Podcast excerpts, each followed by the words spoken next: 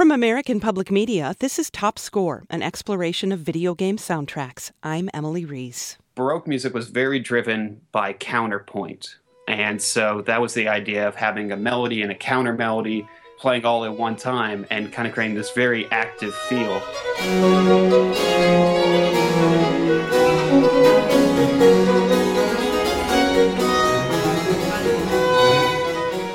Writer Ricky O'Bannon talking about counterpoint in the context of game music. O'Bannon wrote an article about how music from video games of the 1970s and 80s resembles Baroque music of the 1700s. That style uses a kind of rhythm section called a basso continuo. What they ended up doing was you had a melody, and then you would maybe have two other channels, one kind of a bass and one kind of a counter melody. And so you created this really interesting counter melody that, in some ways, mirrors what basso continuo style was.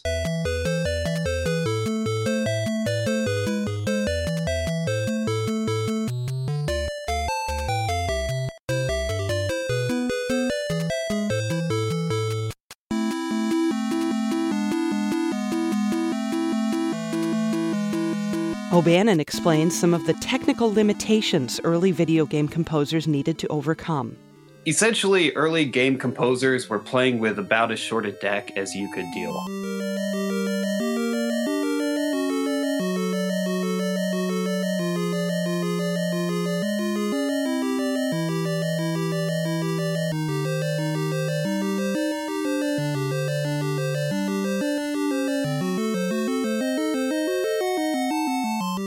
They had very limited space. The the entire files you could fit on a game cartridge were very small, and oftentimes, when you're talking about having to do programming and graphics and all these things, the sound was oftentimes given very little space by the and oftentimes done late to figure out just how much music you could put on there.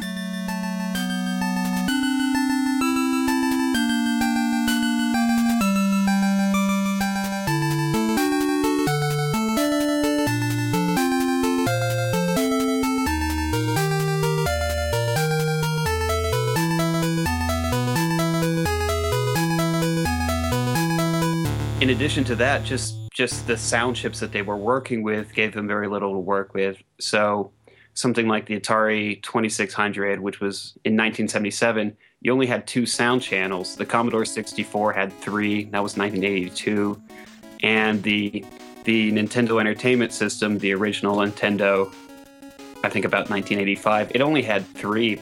And something you have to remember is that even though you have three sound channels to work with, you also have to have one of those channels playing sound effects.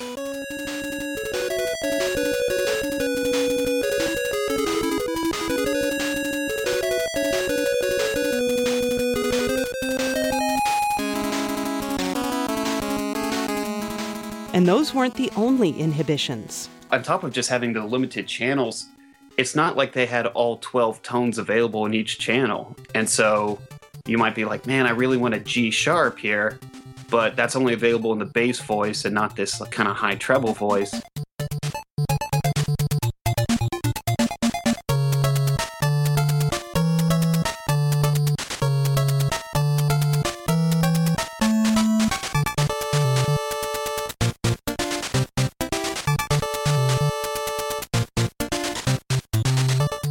As a result, early game composers often used only two or three voices at a time, a lot like counterpoint. O'Bannon says because of this, early game music ends up mimicking Baroque music.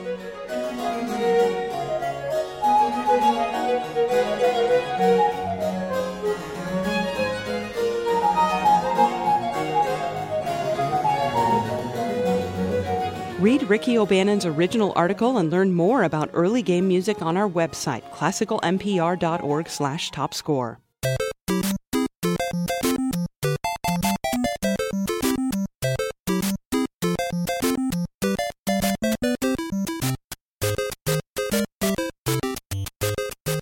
Follow me on Twitter and Facebook at Topscore Podcast.